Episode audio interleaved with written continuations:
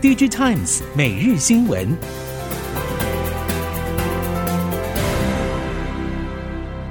听众朋友们好，欢迎收听 DigiTimes 每日新闻，我是翁方月，现在为您提供五月二十号科技产业的新闻重点。首先带您关心，今年第二季后，非消费类晶片和功率元件等，像是工控、车规品需求仍然强劲。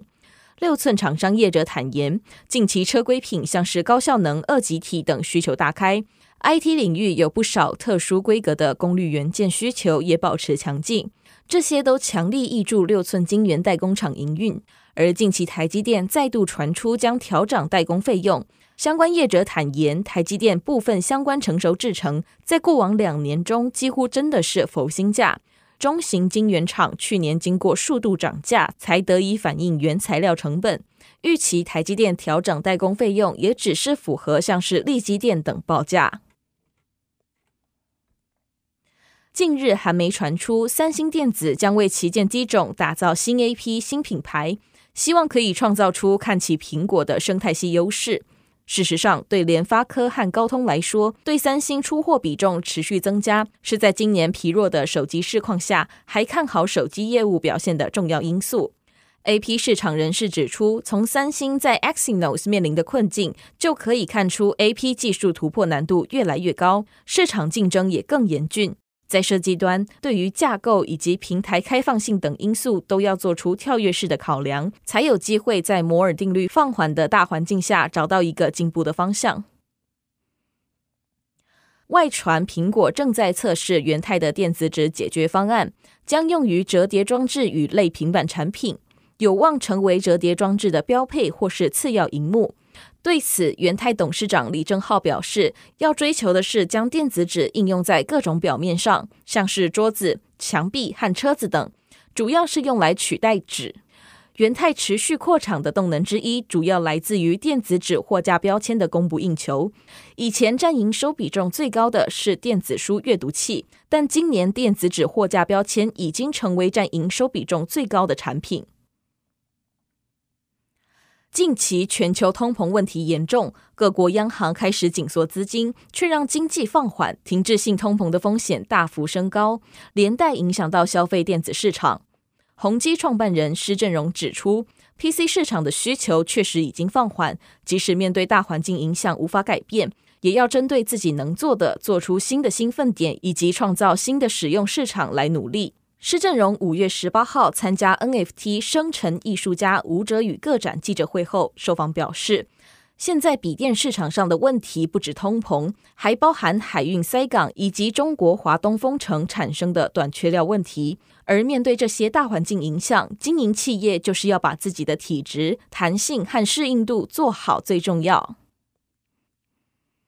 在科技政策方面，带您了解。台湾过去曾经有产业出走的惨痛经验，厂商大举西进到中国和东南亚国家设厂，造成一段期间台湾实质投资下滑、失业率上升、出口遇阵乏力的情况。目前经济部政策是以达成优化产业与扩大台湾竞争优势为目标。依照总统指示，打造四个中心为重要的政策方向，包括高阶制造中心、高科技研发中心、半导体先进制程中心以及绿能发展中心。为了解决产业面临的问题，经济部希望深耕全球研发战略地位与领航产业创新研发转型的两项主轴计划，能吸引国际级大厂、国际人才在台湾共同研发、共同创建生态，以及为产业共同加值，落实高科技研发中心的目标，而不是只有一家公司或单一产业成功。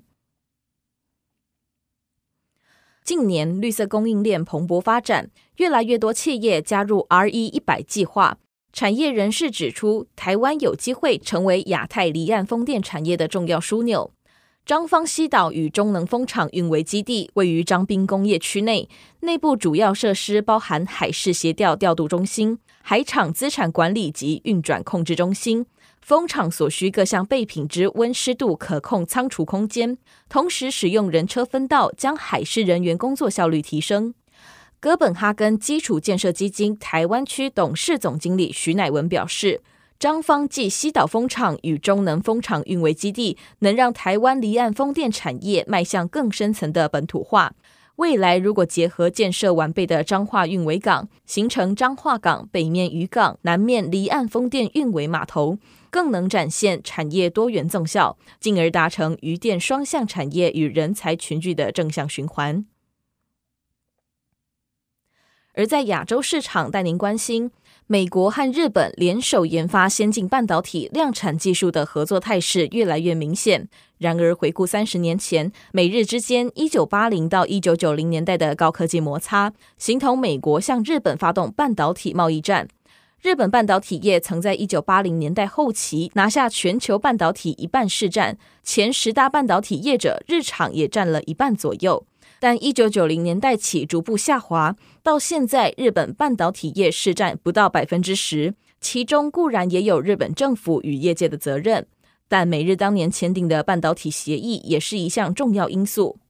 如今美日却强化在半导体的合作，这种法夹弯是由于地缘政治情势已和当年不同，更基于经济安全，美日双方都希望能在各自的境内量产先进半导体。但每日要达成目标有不少困难，在美国和日本新建营运先进半导体晶圆厂的成本远高于在台湾或南韩，只有巨额政府补贴以及业者投入更高的成本，才有机会实现。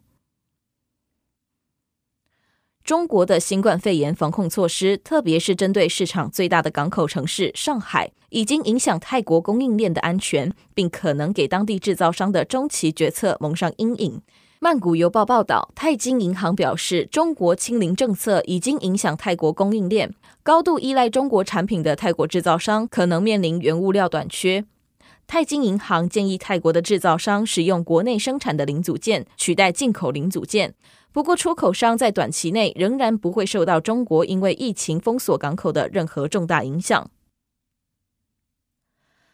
近期中国手机市场需求疲弱，连苹果也受到波及。根据统计，苹果在中国手机销量已经从一月近六百多万只下滑到三月近两百多万只左右。累计第一季在中国手机出货量则达到一千万只。手机产业除了供应链端零组件供应缺料与失衡，以及航运费用高涨，让业者面临更严峻的成本与原物料库存管控压力之外，同时也受到疫情冲击和中国封城等因素影响。让上半年手机销售无法有好的表现。以中国市场来看，根据中国信息通信研究院统计，中国手机市场三月总出货量比去年同期缩减百分之四十，其中五 G 手机出货总量比去年同期衰退百分之四十一。累计今年第一季，中国手机出货总量也比去年同期减少百分之二十九。美国总统拜登预计五月二十号到五月二十二号造访南韩。据传，拜登将率先造访三星电子平泽半导体园区，参观三星最先进的工厂，并且可能讨论美国与南韩该如何共同应应全球半导体供应链危机。预计也将韩美安保同盟升级为全面战略同盟关系。三星平泽半导体园区号称拥有全球最大单一半导体工厂。引进极紫外光等最新生产设备。一般而言，美国总统出访海外很少会亲自造访当地企业的生产工厂，因此政界大多将拜登的这项举动视为半导体正在成为一种国际战略资源的讯号。以上新闻由《Digitimes 电子时报》提供，翁方月编辑播报。谢谢您的收听。